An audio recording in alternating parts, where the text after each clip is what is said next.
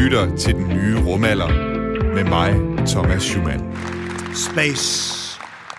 Gonna be a lot of things happening in space. Because space is the world's newest warfighting domain. Amid grave threats to our national security, American superiority in space is absolutely vital.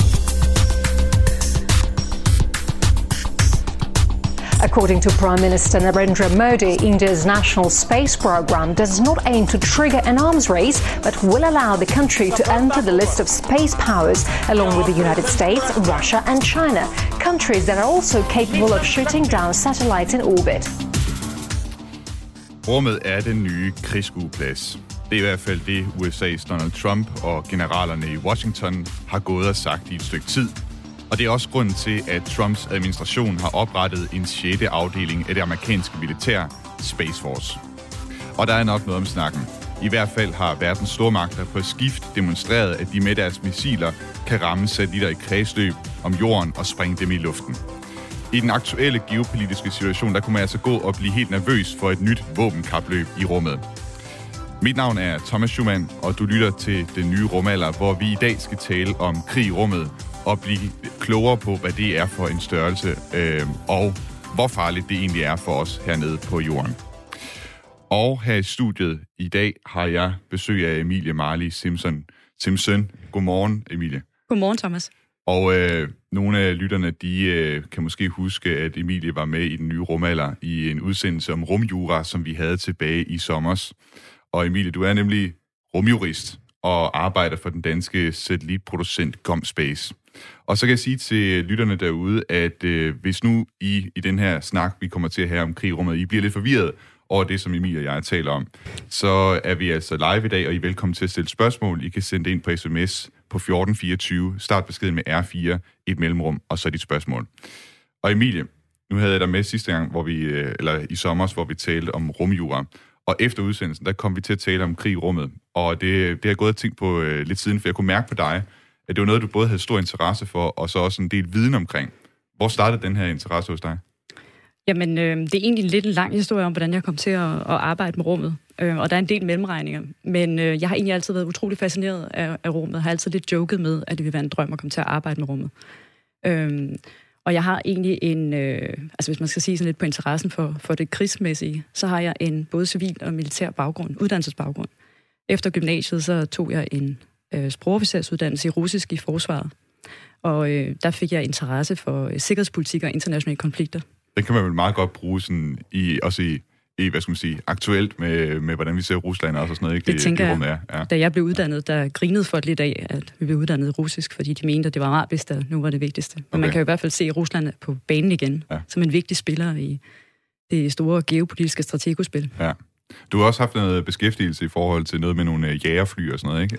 Jo, det er ja. korrekt. Ja. Uh, altså, jeg har læst jura uh, på Københavns Universitet, og uh, på jurauddannelsen, der fik jeg lige muligheden for at få uh, et fag, der hed Space Law på masterdelen, ja. som blev under, uh, hvor der var en uh, meget, meget dygtig australsk professor, der underviste. Og det gav mig virkelig blod på tanden. Og i den forbindelse, så fik han mig uh, introduceret til en advokat fra ESA, European Space Agency, som egentlig gav mig nogle gode råd til, hvordan jeg kunne forfølge en karriere i rummet. Mm. Og hun sagde til mig, du skal være advokat først. Okay. Så jeg søgte ind i et advokatfirma. Ja. Faktisk med den, lidt med hendes råd, selvfølgelig ikke kun for det, men det var også en vanvittig spændende uddannelse der, og jeg blev så advokat efter tre år. Okay. Og i den forbindelse tænkte jeg bagefter, nu skal jeg i rummet igen. Ja. Og så søgte jeg egentlig ind på den uddannelse, der er på Leiden Universitet i Holland, som er et af de førende steder, hvor man kan læse både Air og Space Law og der er et øh, stort forskningsmiljø dernede. Så til alle dem derude, som kunne tænke sig også at følge din fodspor til at blive rumjurist, så er det altså der, man skal søge hen, uh, Leiden uh, Universitetet. Det ved jeg også, uh, Thea Flem, som ja. også er den anden rumjurist, der ja. kender til i Danmark, Præcis. er også uddannet dernede fra. Nu i forhold til, hvad krig rummet det er for en størrelse, så er mit indtryk uh, lidt, at det ligger meget fjern fra, hvad, altså, hvad folk de sådan går og tænker på normalt, fordi vi har ikke rigtig set krig i rummet sådan udfolde sig på samme måde, som vi har set krige udfolde sig andre steder. Så det er lidt som om, at det er Hollywood, der ligesom har fået lov at, og sådan med en lidt fri pensel male, hvordan øh, stjernekrig de altså ser ud.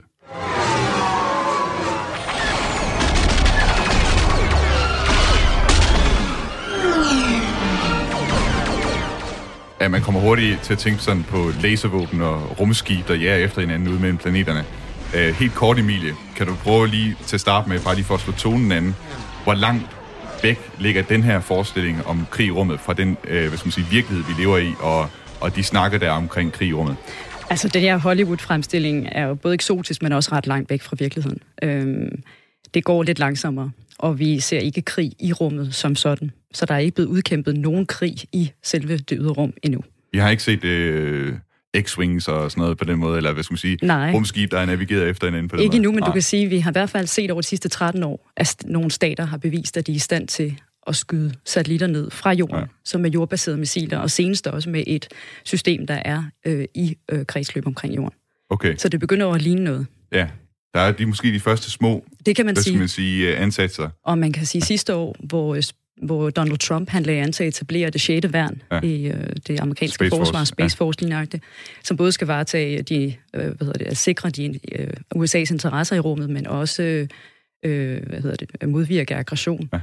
Så kan man sige, øh, der er øh, en doktrin, der blev skrevet her i 2020 i august, der stod der faktisk, at man kaldte dem Space Warfighters, de her øh, Okay. tropper. Så Men man det har ikke givet dem et helt det. officielt navn. Nej, jeg nej. synes Space Warfighters, måske er det, fordi det bare bliver sagt på engelsk. Men det lyder da lidt som Det Stormtroopers, lyder, ikke? lidt, det lyder lidt af Hollywood i hvert fald. Og man taler også om, at det er ikke helt øh, urealistisk, at, at tropper også bliver, etab- eller bliver øh, placeret i rummet på sigt. Men der går lang tid.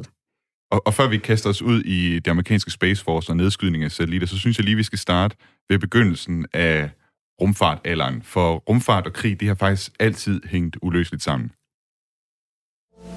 To find out why, let us go back to the closing days of World War II. We all remember the vivid reports that Vengeance Weapon Number Two, a missile that hurtled out of the skies without warning, was being used on London and Antwerp. The V-2, for its day, was a remarkable missile. It opened the door, it seemed, to a new concept in warfare.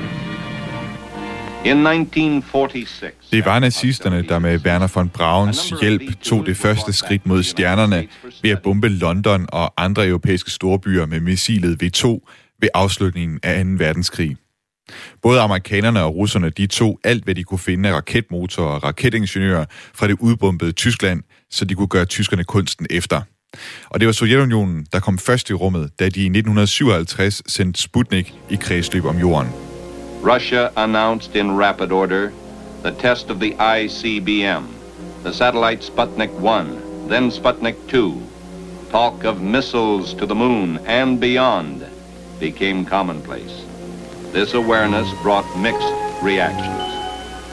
Space has always been and very closely tied to a signaling factor about the capability, the military capability based you know, Det her er Casey Dreyer, og han er politisk rådgiver for The Planetary Society i USA, en forening, der arbejder for at fremme udforskningen af rummet.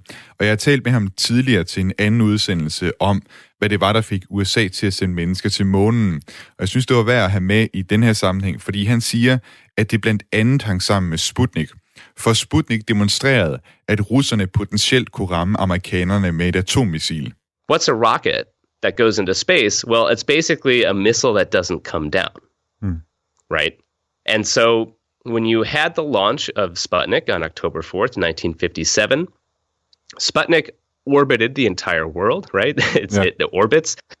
And so you could look up in the United States, and suddenly these big oceans that you thought that protected the United States from invasion no longer meant much of anything when there was a Soviet spacecraft about the size of a nuclear warhead, say, orbiting over you.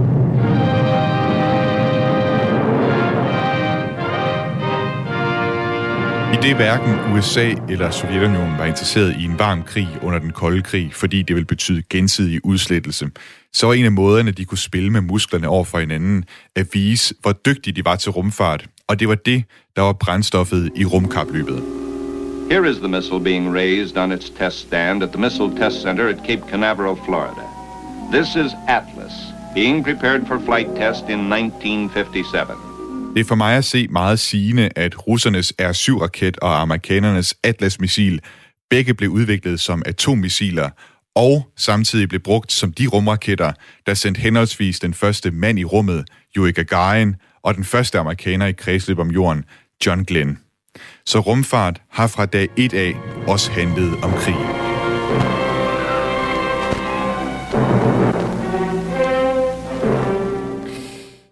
Nu hører vi det her klip om, øh, hvordan rum, øh, hvad skal man sige, krig og rumfart øh, har hængt sammen. Men der er en ting, som, som jeg ikke helt har forstået, Emilie, og det er der i 1957, da russerne de opsender Sputnik, og den ligesom flyver rundt om jorden, og alle kan se, alle kan godt forstå det her med, at det kunne lige så godt have været et atom, atombombe, de har sendt i kreds om jorden.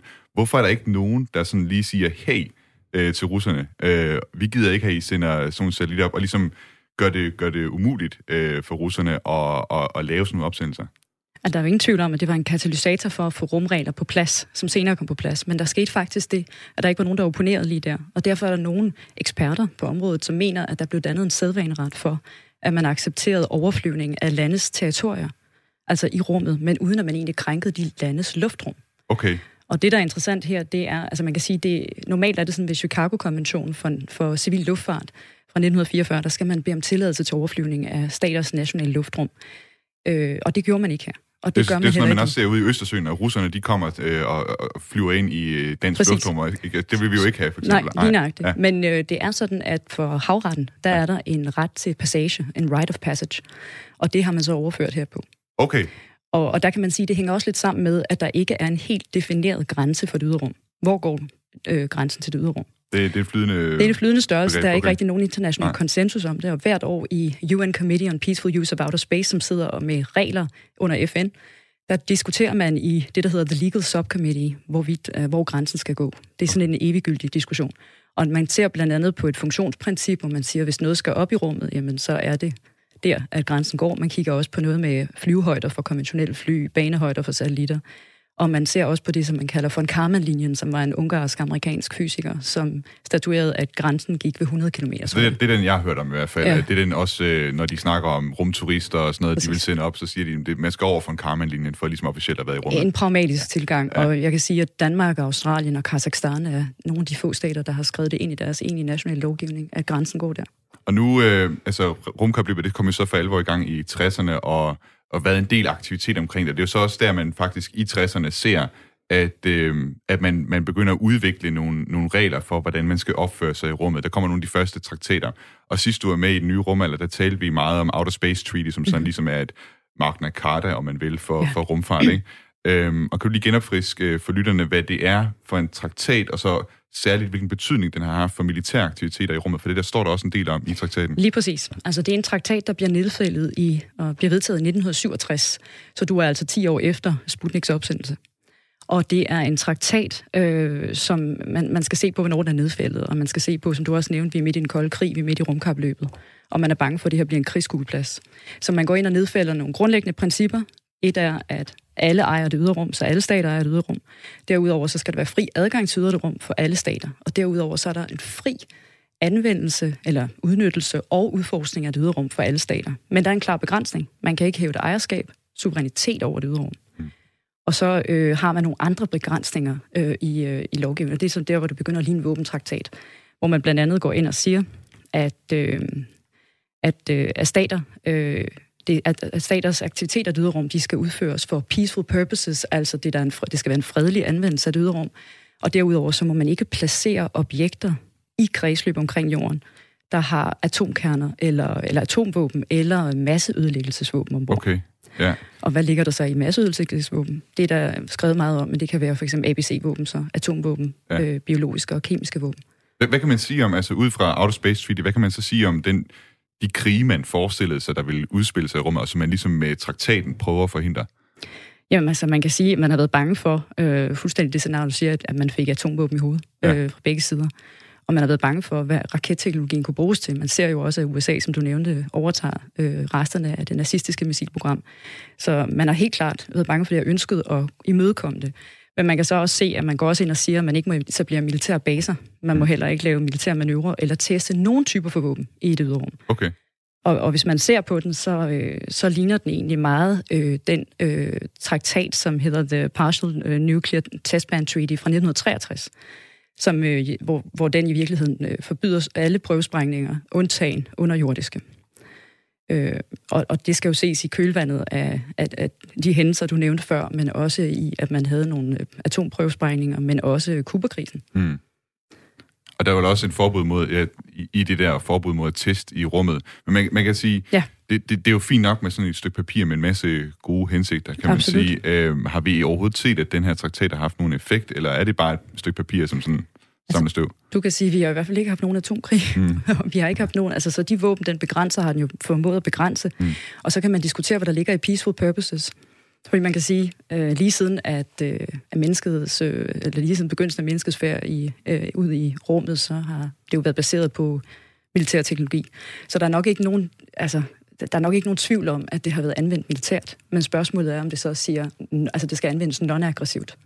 Ja, og man kan sige, øh, så vidt jeg husker rigtigt øh, i min rumfarthistorie, så det russiske rumprogram var jo også hele tiden ind under øh, militæret. Ja. Øh, altså det var ikke et civilt øh, rumprogram på samme måde, som, det, som NASA er, og man kan også sige, NASA havde også hele tiden forbindelse med det amerikanske luftvåben, mm. og hvad skal man sige, snakket frem og tilbage om, hvad der foregik der.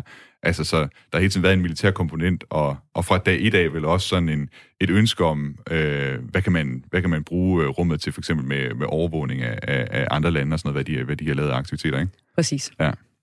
Øhm, jeg har fået nogle øh, spørgsmål. Nu skal vi se her. Øhm, det kan være, at vi tager det senere. Ved du, vi går videre til, øh, til noget andet, øh, fordi nogle af de her spørgsmål, de har ikke lige så meget med, med krig i rummet at gøre, så det kan vi lige tage på falderæbet øh, til sidste udsendelsen. Nu kan man sige, som, som du selv sagde, det blev ikke til noget med, med nogen atomkrig øh, i rummet, øh, og heller ikke noget med at erobre territorium på månen. Øh, I hvert fald lige umiddelbart, nu kan man se. Man kan Øh. sige måske en symbolsk, øh, ved at USA har sat et flag på månen. Ikke? Ja. Det er sådan en form for symbolsk, øh, men det betyder altså ikke, at man ejer månen. Vi har stadig ikke set nogen, øh, hvad skal man sige, space warfighters på månen, øh, ved det Ikke det, vi efter- ved af i hvert fald. Nej.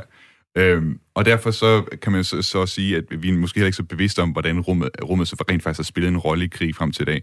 Men øh, der har faktisk været eksempler, og, hvor det er, at rummet har spillet en vital rolle, og det gør det så også i større grad. Men vi skal lige prøve at dykke ned i det første eksempel på, hvor det er, at det har øh, spillet en vital rolle i nyere tid.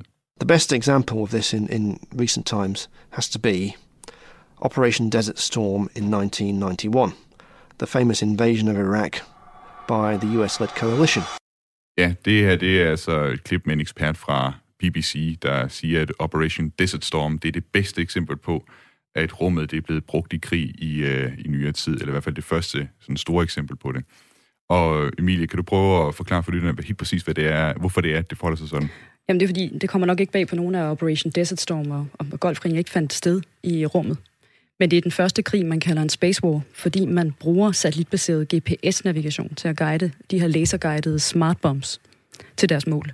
Okay. Og derudover så formår man også at få lidt overhøjde og udmanøvrere de irakiske styrker ved, at man egentlig kan bruge GPS-navigation, også i mørke for eksempel, til Aha. at flytte kampvogne, Ja. de her Abraham, øh, Emmett Abraham kampvogne over øh, øh, ørkenen, hvor man ikke kan se noget, fordi man ikke kan se pejlemærker i mørke for eksempel.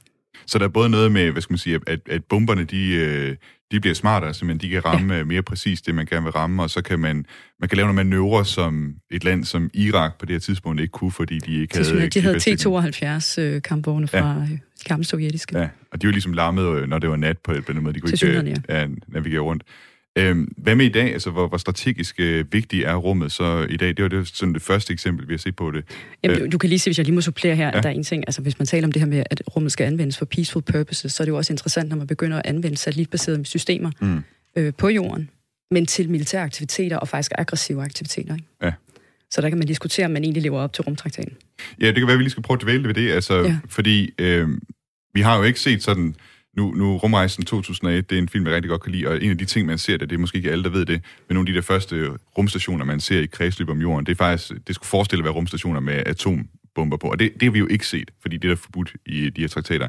Men vi har til gengæld masser af overvågningssatellitter, mm. du ved, som kan se ned til nærmest læse, hvad der står i avisen øh, øh, i Bagdad, ikke? Øh, så kan de sidde og holde øje med det i Washington, og vi har det her GPS. Altså, og vi har her i dag også haft en, en historie om, om Therma, der handler om, at øh, her, her på morgenfladen, øh, hørte jeg her til morgen, om hvordan de har selv komponenter til øh, de forenede arabiske emirater, og er det så, altså det er godt nok, det er jo forsvarssystemer og sådan noget til nogle bombefly og sådan noget, ikke? Øh, men kan man sige noget om det samme i forhold til det der med at have øh, GPS og overvågning, om ikke også det er en form for aggressiv handling, eller hvad skal man sige, en krigshandling? Ja, det, det synes jeg bestemt, man kan sige, men man kan sige, det er også bare blevet så... Øh, vi er blevet så afhængige ja, i, i alt, hvad vi udfører øh, på jorden, at vi er blevet mm. afhængige af de her systemer. Og man kan sige, øh, nu har NATO jo været ude og sige, at øh, rummet er blevet anerkendt som det femte domæne. Ja. Ved siden af land, jord og vand og cyberspace. Ja.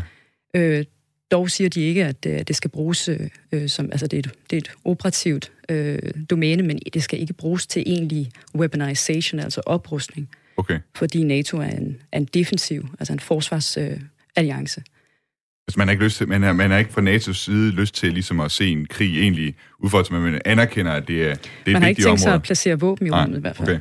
Ja, ligesom man vil gøre ellers. Det har de i hvert fald blevet sige, Stoltenberg, ja. øh, generalsekretær. Men det er sådan en bevægelse, man ser i det hele taget. Altså, det er jo kun NATO i virkeligheden, mm. der gør det her. Det er jo også noget, man ser, øh, jeg går lidt ud fra det, er egentlig også lidt af fremprovokeret af, af Trump og hans uh, Space Force, hvor man jo også går ind og siger, space is a warfighting domain, som vi hørte ja, i introen. man vil så bare have dominans, men man kan sige, han er jo stadigvæk en, en del af NATO. Øh, ja. Men det er meget interessant, at du har også Frankrig, som har været ude at sige, at de også vil lave et Space Force, hvor de har været ude at sige, at de vil faktisk placere laservåben i rummet. Men siger, at det ikke er en form for oprustning, det er en arsenalisering. Og der ligger jo også det inden for, for NATO, at man, at man har ret til selvforsvar. Okay. Så, Men bryder man ikke nogle traktater ved at, at, at, at så sætte laser i, rummet? Altså, øh...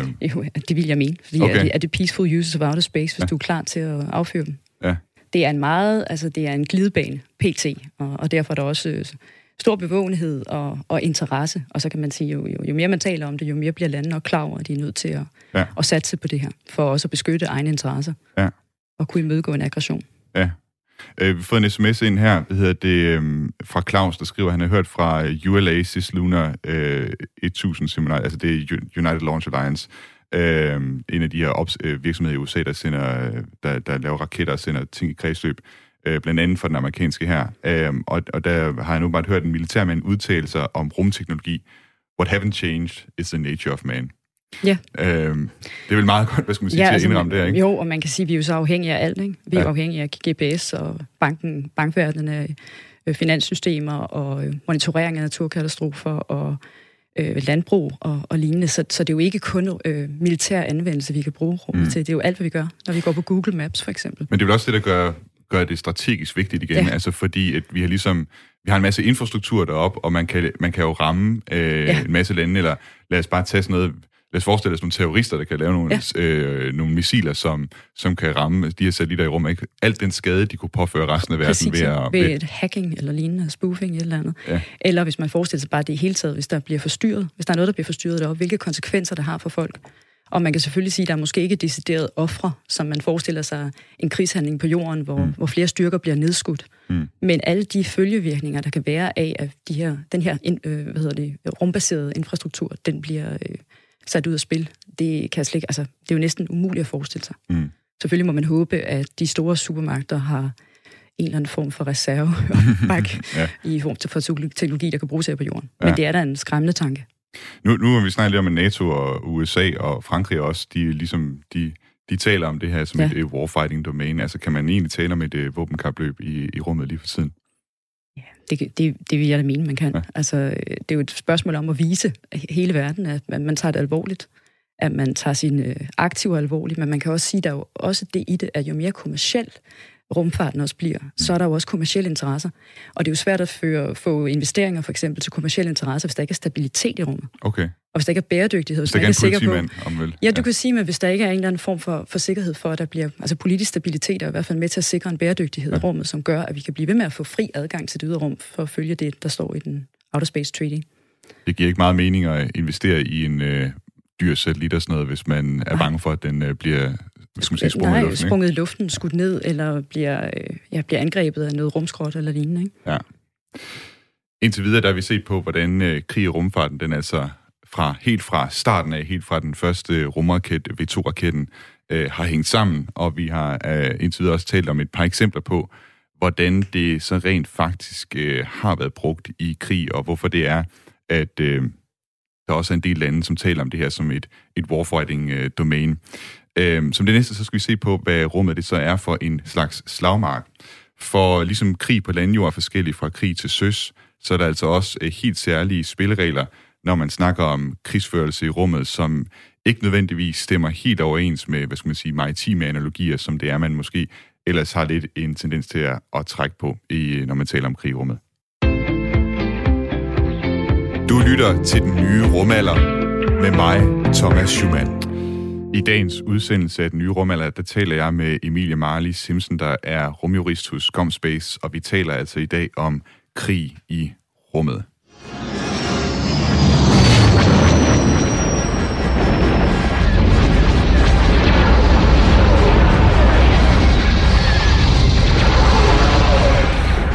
Ja, i Star Wars, der er det altså Imperiets stjernekrydser, der jager oprørernes korvetter igennem galaksen. Og så kommer man jo altså med den slags øh, ord hurtigt til at tænke på, at krig i rummet, det måske minder om søslag. Og vi taler jo også normalt om rumskibe. Men som vi har været lidt inde på allerede i dag, så er det faktisk misvisende at tænke om krig i rummet på den måde. Og det bliver særligt tydeligt, hvis man spørger lektor Bledin Bowen fra University of Leicester, der i august udgav bogen War in Space. I bogen, der gør han op med den her analogi om søslag i rummet, som har været til stede inden for forskningen, og som forskere har brugt i lang tid, når de har beskrevet konflikter i rummet.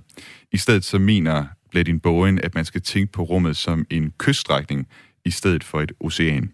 So continental sea power thinking emphasizes um, the secondary role of space, but also that space is very close to Earth as well, is quite crowded and can be um, influenced by actions on Earth that project out into space in the same way that continental sea powers can project their influence from the land out into sea. Coastal zones are nearby, um, they are close to other environments, they are adjacent. They aren't isolated and they aren't um, separated from um, um, the main areas of conflict like oceans are. So that means that it is easier for smaller powers to project their influence in because Earth orbit is more of a shared coastline, especially when satellites from different countries will fly over a lot of different, many different parts of, of the globe.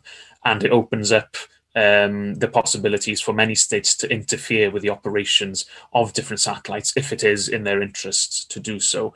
So, as a coastline, Earth orbit is more accessible than the open oceans um, uh, would be to small powers as well, in a, in a military sense. Ja, lige for at resumere, hvad det er, Bledin Bowen han siger, så siger han altså, at man skal tænke på rummet som en fælles kyststrækning, som vi alle sammen deler her på jorden. Der er masser af trafik tæt ved kysten, og hvis man har våben inde på kysten, så kan man altså true de satellitter, der sådan sejler forbi eller flyver forbi i kredsløb om jorden. Og fordi kysten den så strækker sig over hele jorden, så kan selv relativt små militære magter øve indflydelse på det, som flyver over deres territorium. Jeg spurgte også lidt ind, hvad det så er for våben, der kan bruges mod satellitter. In terms of anti-satellite techniques and technologies, there's a wide range. So um, Uh, at the most destructive, you have what we call hard kill weapon systems.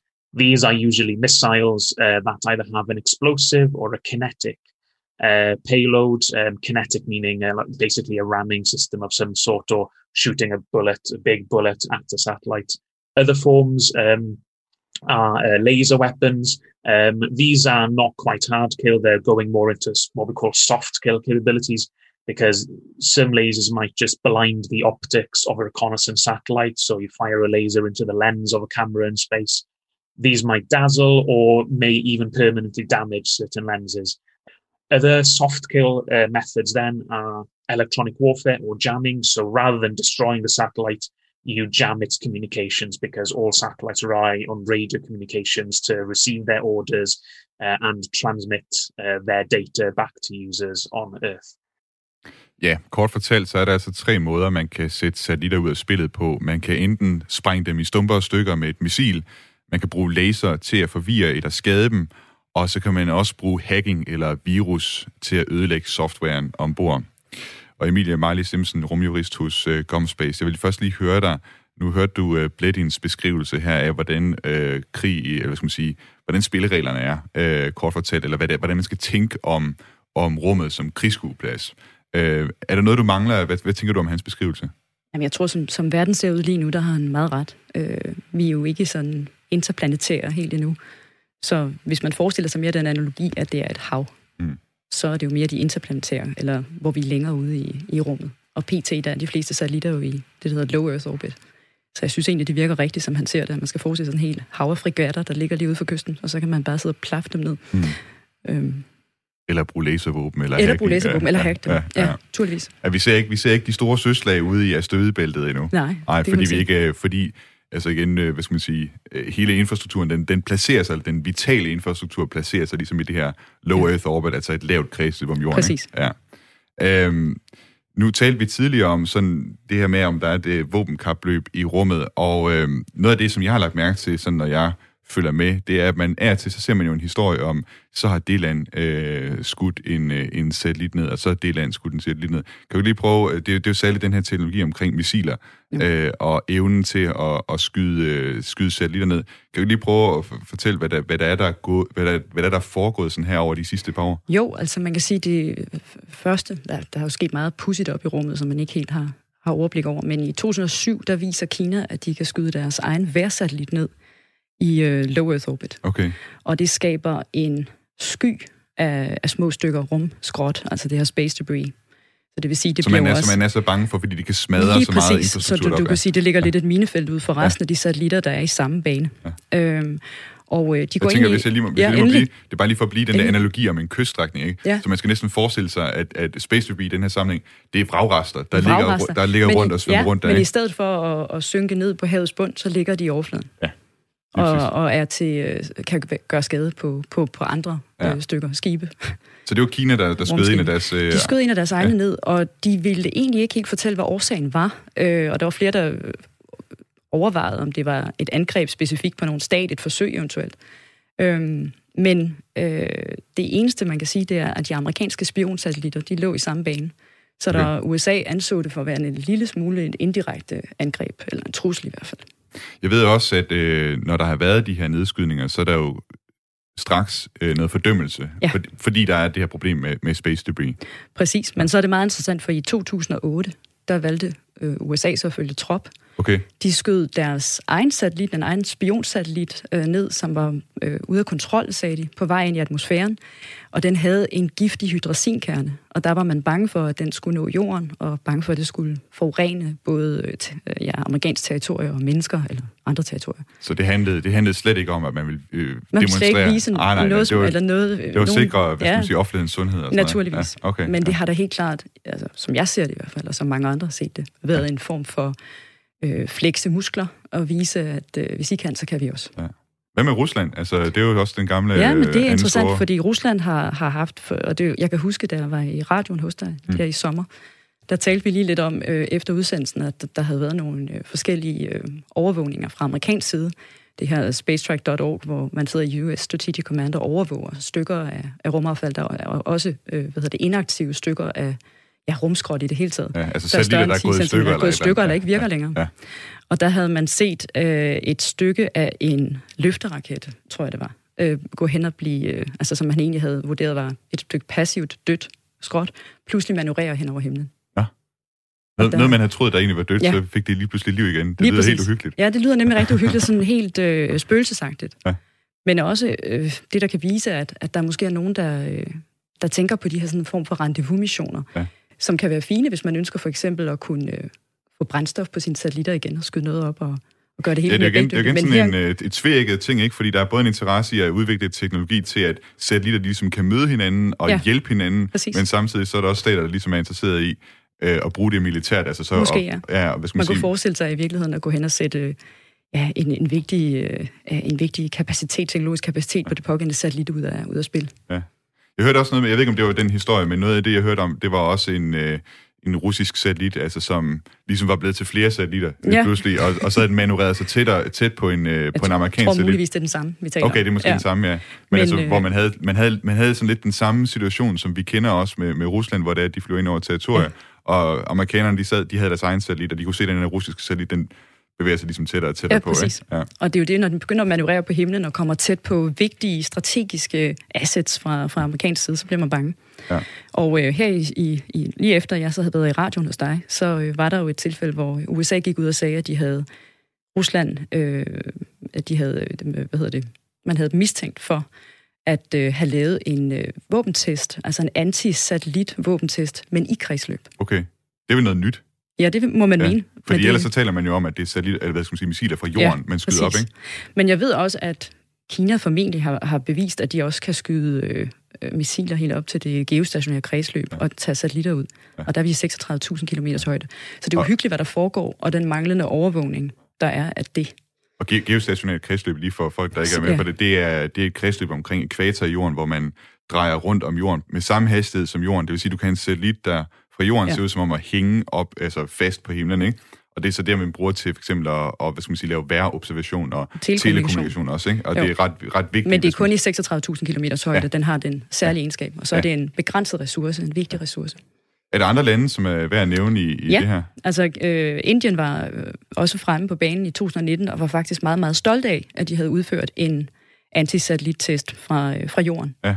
Øh, hvor de beviste, at de kunne skyde deres egen satellit ned i en 300 km højde. Okay.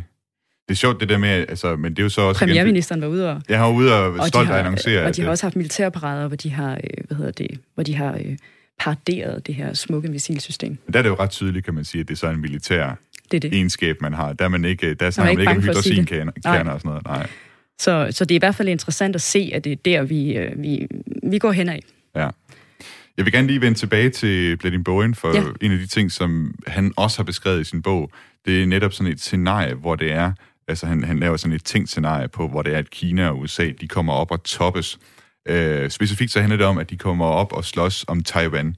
Øh, nu må man sige, hans øh, udlægning er det måske sådan lidt øh, øh, vestlig, fordi han siger, at det er kineserne, der prøver at annektere øh, Taiwan. Det er ligesom deres hensigt. Spændende. Så man skal forestille sig, at kineserne de er klar til at sende flåden ud og annektere øh, Taiwan, men før de kan gøre det, så bliver de altså nødt til at tage sig af rumfronten. in terms of the conventional elements, um, it could happen in any of the ways uh, I mentioned earlier in terms of the diversity of the space weapons used. Um, but a lot of discussion in the United States centers on the idea of a space Pearl Harbor. And that idea is basically an all out first strike from Chinese missiles on various US satellites, uh, which are never really defined by many of the proponents, but an early attack uh, against American space systems uh, so that a lot of the American precision warfare and long range conventional strike systems no longer work. Whilst there are many plausible reasons behind such thinking, so if you know China does have some interest in launching many missile attacks against US satellites early on, there are many reasons why it may not choose to do so because a massive attack against American military infra- infrastructure in space will impact American the American ability um, to detect nuclear um, launch warnings and also to manage its own nuclear arsenal. So America may respond with nuclear weapons if that happens, if it feels that they've taken out most of our conventional military capability. Our only response is with nuclear weapons. So space warfare has to meet the needs of the terrestrial war. Um, winning the war on Earth is what matters in a war, not whether you destroy enemy satellites or not. You only do that when it really makes a difference to what you're doing on Earth in that moment. Ja, Bledin han siger altså her, at det man går og frygter, og man vil ved, i sådan et tilfælde her, hvor der kineserne prøver at annektere Taiwan, det vil være et slags Pearl Harbor i rummet, altså hvor kineserne i forbindelse med annekteringen af Taiwan smadrer amerikanske satellitter, og dermed gør de amerikanske missiler upræcise, fordi de ikke kan forlade sig på GPS, og også den amerikanske flåde blind, fordi den ikke kan have overvågning fra rummet. Men med sådan et angreb, så skal kineserne så sørge for, at de ikke samtidig fremprovokerer et amerikansk atomangreb. For hvis amerikanerne føler sig usikre nu, hvor de er blinde, øhm, så kan det nemlig være måden, at amerikanerne vælger at reagere på. Krig i rummet, det skal altså tjene krigen på jorden. Det handler ikke bare om at smadre satellitter op i rummet. Det er vigtigt, øh, øh, hvad skal man sige, det der er primært, det er altså krigen, der foregår nede på landjorden. Og så sagde han desuden, at et naturligt modtræk fra USA, det vil være som det første, hvis ikke atomvåben, så i hvert fald at smadre de kinesiske satellitter. Og jeg spurgte Bledin, hvad det vil få af konsekvenser for os hernede på jorden, hvis to stormagter de begynder at smadre hinandens satellitter. If um, the GPS system would stop working, uh, the American navigation system, uh, that would have a lot of effect for the entire world economy. So um, I think without maybe two or three days of GPS service, most ATMs, as we know them, would stop working. Um, the financial system would lose its neutral timestamp that authorizes every financial transaction in the world. Another aspect is um, if um, lots of navigation technology stop working for automated agricultural services. So a lot of um, large crop farmers now use automated tractors and they rely on high precision uh, navigation systems. Without the GPS backbone, those become far less accurate and you'll see inefficiencies increase in food production. In geostationary orbit, there's a lot of potential for um, satellite TV and weather satellites to be uh, destroyed if a debris event happens near them. So uh, we all rely on weather satellites, and uh, those are mostly in geostationary orbit. So uh, weather warnings um, save loads of lives every year, and of course prevent lots of economic damage and severe weather events by helping people to prepare. We lose um, long-range forecasting capabilities uh, without space um, weather satellites. Ja, Bledin han forklarer altså, at hvis GPS-systemet ryger, så ryger også finansverdens evne til en transaktioner, da det er bundet op på GPS-signalet. Og GPS det er så også afgørende for store dele af landbruget, som bruger GPS til at navigere traktorer rundt på markerne, og det vil altså kunne medføre nedsat øh, effektivitet i fødevareproduktionen, hvis det bliver sat ud af spillet. Det kan også gå ud af vejrudsigten, og vi ved jo alle sammen, at det også er vigtigt for, øh, hvad skal man sige, alt mulig planlægning af, af dagligt liv hernede på jorden. Så selvom døden måske ikke kommer direkte fra rummet, så kan følgevirkningerne af rumkrig ende med at koste talrige menneskeliv. Og Emilie, det var du også øh, lidt inde på øh, tidligere i udsendelsen. Øh, jeg tænkte på her til start med, er der nogen i sådan en konflikt mellem USA og, og Kina her, er der nogle spilleregler, man kan, man kan læne sig op af øh, i forhold til, til det her? Åh, oh, undskyld, jeg skal lige tændt for dig. Her, sådan. Hej. Øh, altså, man kan sige, øh, vi har jo stadig The Outer Space Treaty, og de begrænsninger, der er i den. Og en af de vigtige ting, som også står i The Outer Space Treaty, som jeg ikke nævnte før, det er, at international, eller folkeretten hedder det, finder anvendelse herunder FN-pakten.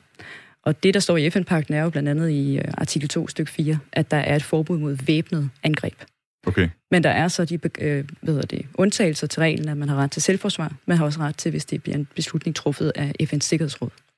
Så der er de muligheder. Men det gør i hvert fald, at man har været inde og se på at sige, men det kan godt være, at folkeretten finder anvendelse, og krigens konventioner og alt muligt, og hvad udgør et angreb. Men det er vanskeligt at vurdere og, og, og fuldstændig klarlægge i forhold til et nyt domæne. Okay, men altså, der... bare lige for at opsummere ja. det der, altså kort, kort fortalt vil det sige, at, at der er en eller anden øh, regel i, i Outer, altså Outer Space Treaty siger... Henvend, hvis, henviser til Ja, henviser til, hvis, nu der sker et eller andet, en, ja. en krig, altså så, så skal man bruge de gældende regler. Øh, du kan mere sige, man skal... Øh, det er ikke præventivt, det er præventivt mere end det er reaktivt. Okay. Altså det handler i virkeligheden om, at man øh, skal overholde folkeretten. Ja øh, også i, på de aktiviteter, man udfører i rummet. Men er der nogle ting ved rummet, som altså, gør, det, gør det svært egentlig at sætte nogle... Du kan sige, hvornår er et angreb. Altså. Ja. Og derfor så har man været inde... Det er sådan, at FN, det, det foregår lidt langsomt, og det er ofte, man sidder og venter på den laveste fællesnævner og mm. vurderer komme og alle. Så der er lidt en tendens til øjeblikket, at man ser, at øh, eksperter sætter sig ned. Og der har blandt andet været under McGill Universitet i, i Canada, mm. hvor nogle eksperter har sat sig ned fra forskellige lande og drøftet, hvordan man ville øh, applikere de her regler på rummet som domæne. Og der er kommet en manual ud af det, som hedder The Manual on International Law Applicable to Military Uses of Outer Space, også kaldet MILAMOS. Okay. Og det er et, øh, altså det er et tiltag, hvor man så håber, at det er nogle regler, der, altså hvor man har prøvet at mappe og kortlægge, hvordan man, øh, man anser, øh, at, øh, at reglerne de kan bruges, øh, både ved militær og i peacetime. Altså, hvad, jeg skal lige forstå, er det, det er noget rådgivende, eller er det... Ja, du kan sige, det er rådgivende i den forstand, at øh, det går ikke så hurtigt i FN, så ja. man ser mere og mere en tendens til, at folk prøver at lave noget ikke-bindende, øh, nogle ikke-bindende guidelines eller lignende, og så håber man, at det eventuelt bliver taget op i FN og bliver øh, måske til lov, eller at lande vil begynde at forfølge det. Okay. Og man kan se, at på, nu har vi jo cyberspace, er jo også blevet anerkendt af NATO som øh, et operativt domæne i 2016. Og en af de ting, man havde været inde og gøre der, det var, at man satte sig ned nogle eksperter i Tallinn og, ud, øh, og lavede det, der hed Tallinn-manualen. Så det er egentlig det samme. Altså en manual, der viser, hvordan finder folkeretten anvendelse, så krigens lov konventioner blandt andet anvendelse på øh, cyberspace som domæne. Og en af de ting, man også har sagt, det er, at når NATO nu er en forsvarsalliance, og man har ret til og hele NATO er jo øh, oprettet med hjemmel i artikel 51 i FN-pakten, som siger, at man har ret til selvforsvar, så kan man sige, at hvis man har ret til selvforsvar, så hvis man bliver angrebet på et cyberangreb, så har man i princippet også ret til at modsvare det og tilbage. med et cyberangreb. Okay. Så du kan sige, ved de her regler, så kan, i hvert fald bliver klarlagt, hvad der er udgør et cyberangreb. Ja. Og det samme gør sig nu gældende inden for rummet som domæne. Øh, her til sidst, øh, Emilie, og tiden den løber nemlig, øh, ja. så vil jeg gerne lige prøve at vende blikket øh, væk fra USA og Kina, og ja. så hjem på Danmark. For øh, jeg ved også, at øh, I hos øh, Gomspace, I har haft et, øh, et samarbejde med det danske forsvar, om øh, nogle aktiviteter i, i rummet, øh, som det danske forsvar gerne vil være med i. Kan du prøve at forklare, hvad det var for et projekt, og hvad det går øh, ud på? Det er korrekt. Det var i 2018, der launchede vi to satellitter som en konstellation. Det hed øh, GOMX-4-programmet, og det er en del af, vi har de her GOMX-programmer, som er GOMSpaces In-Orbit Demonstration øh, missioner. Så det vil sige, det er i virkeligheden en udviklings- og en forskningsmission. Og der havde vi tre parter i den her, blandt andet øh, ESA, GOMSpace, men ikke mindst det danske forsvar.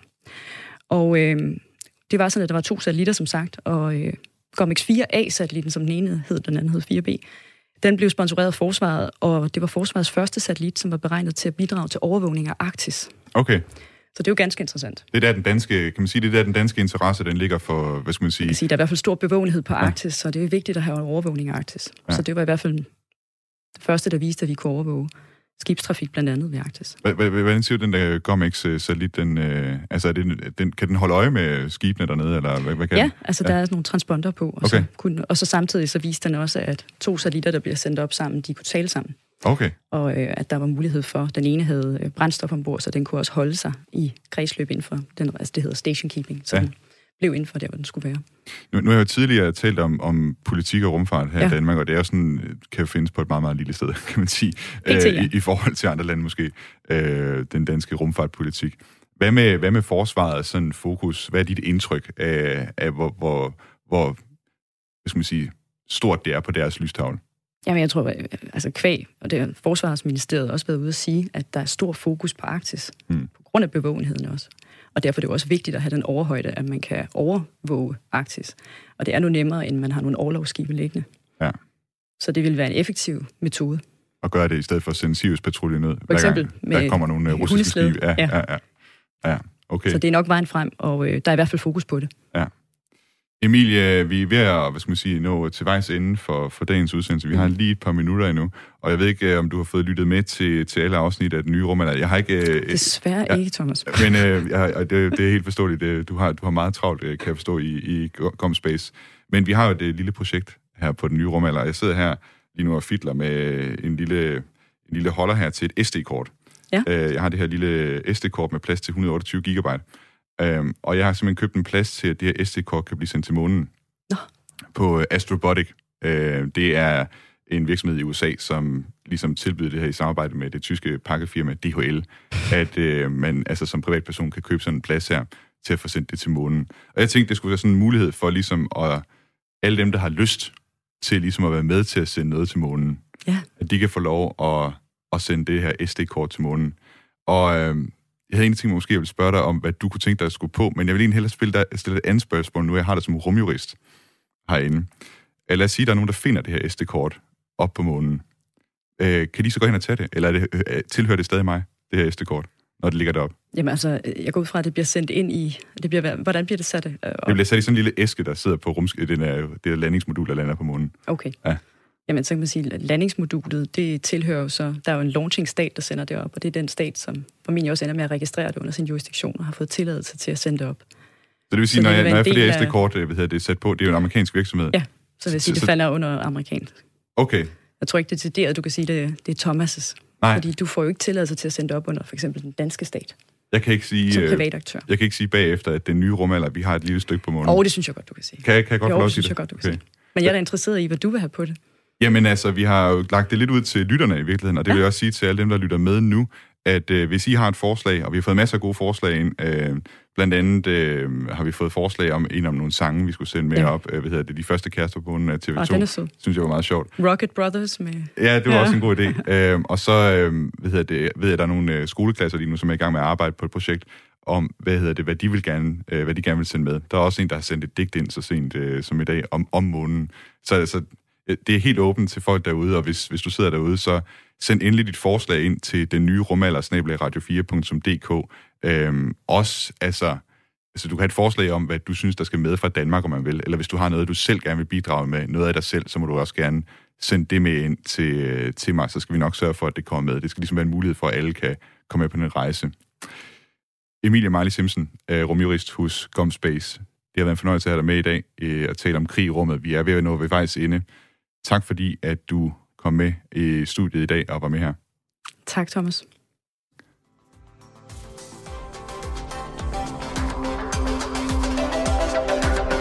Og, og med det er vi nået helt til vejs ende for dagens udsendelse af den nye rumalder, som, som altid er lavet af mig, Thomas Schumann. Som sagt, hvis du har et forslag til, hvad der skal på SD-kortet, så send det til den nye rumalder, radio4.dk. Du kan også øh, på den samme mailadresse sende ind, hvis du har andre spørgsmål, temaer, risros eller andet, du gerne vil have, at vi skal tage op på den nye rumalder. Så skal jeg nok øh, tage et kig på det, når jeg får tid til det. Ellers sender vi igen på mandag, og du kan lytte til gamle udsendelser på Radio 4's hjemmeside eller på diverse podcast-apps.